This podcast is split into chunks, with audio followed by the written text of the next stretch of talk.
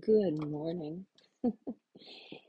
This morning I was drawn um, specifically to the book of Joshua. And I don't get it. I don't know why these things happen the way they do and how God talks to you in layers, how He talks to me in layers, you know, adding a little more and a little more. Um, maybe we can't handle it all at once, or maybe I need to hear um, him say it a, a bunch of times, you know, in order for my heart to believe it. Um, I was talking this morning on um, the Whimsy by Tracy YouTube video um, about believing ourselves. We believe our own voice, and so what we tell ourselves, we believe.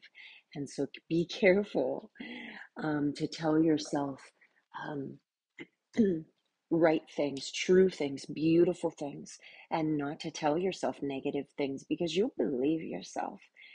And uh, speaking of which, it seems like um, my podcasts are going to be recorded separately from videos now. So there'll be a similar message, but not the same words.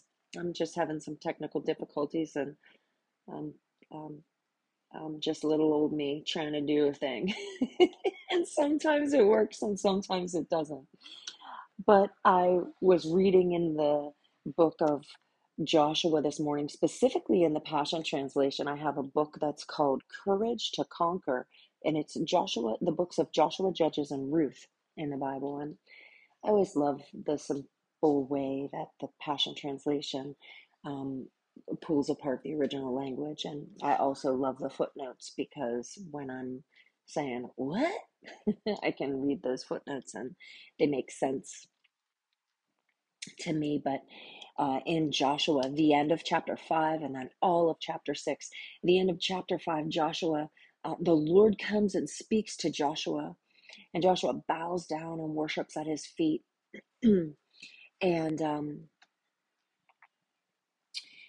and the Lord gives Joshua instructions on how to go in and conquer the land of Jericho. My kids used to watch a VeggieTales video, Josh and the Big Wall, I think it was called, and uh, Joshua would go, uh, did what God told him to do, and um, walked around the wall once a day for six days, and then on the seventh day, the you know the whole nation of Israel uh, walked around the walls of Jericho seven times on the seventh day. Uh, you can read it right there in Joshua chapter 6, but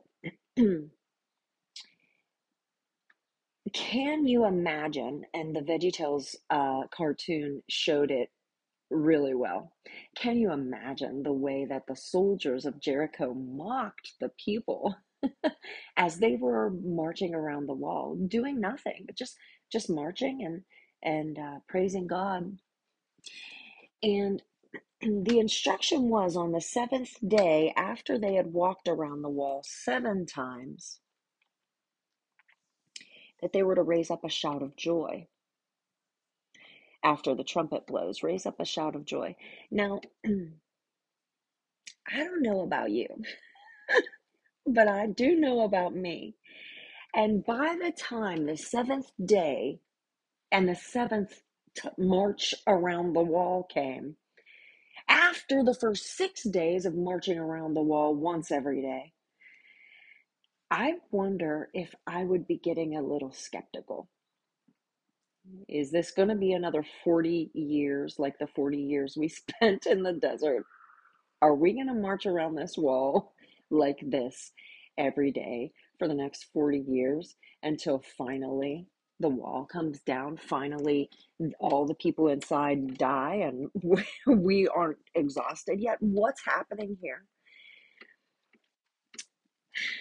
You know, sometimes I feel like that on this planet in this lifetime that you know god you you gave me a promise you told me that a thing is coming and i don't see it coming and and i don't know how to get it here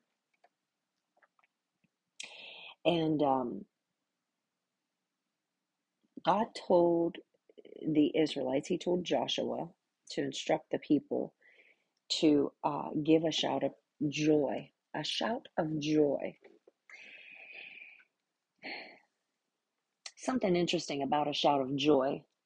You know, it's not a shout of charge, you know, like a, shout of bravery and courage. We're doing it. It's a shout of joy, trusting that God has done it. So he's saying, rejoice before I do the thing. And you don't even know for sure if I'm going to do the thing, other than the fact that I told you that I am. Rejoice and watch it happen. Watch your shout of joy put this thing into motion. And in their case, it was uh, the wall around Jericho.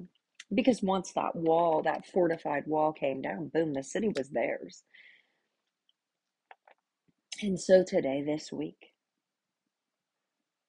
as you're going into your week, what is it that that you have a sure promise from God on, and you know that God doesn't lie. He's not a man that he should lie. He keeps his promises. He makes a way where there seems to be no way. And yet you feel like you have marched around the wall one time a day for six days, and then you know you you got you thought I'm going to do this, and you marched around it seven times on that seventh day. I want to encourage you today to shout for joy because God has already done it.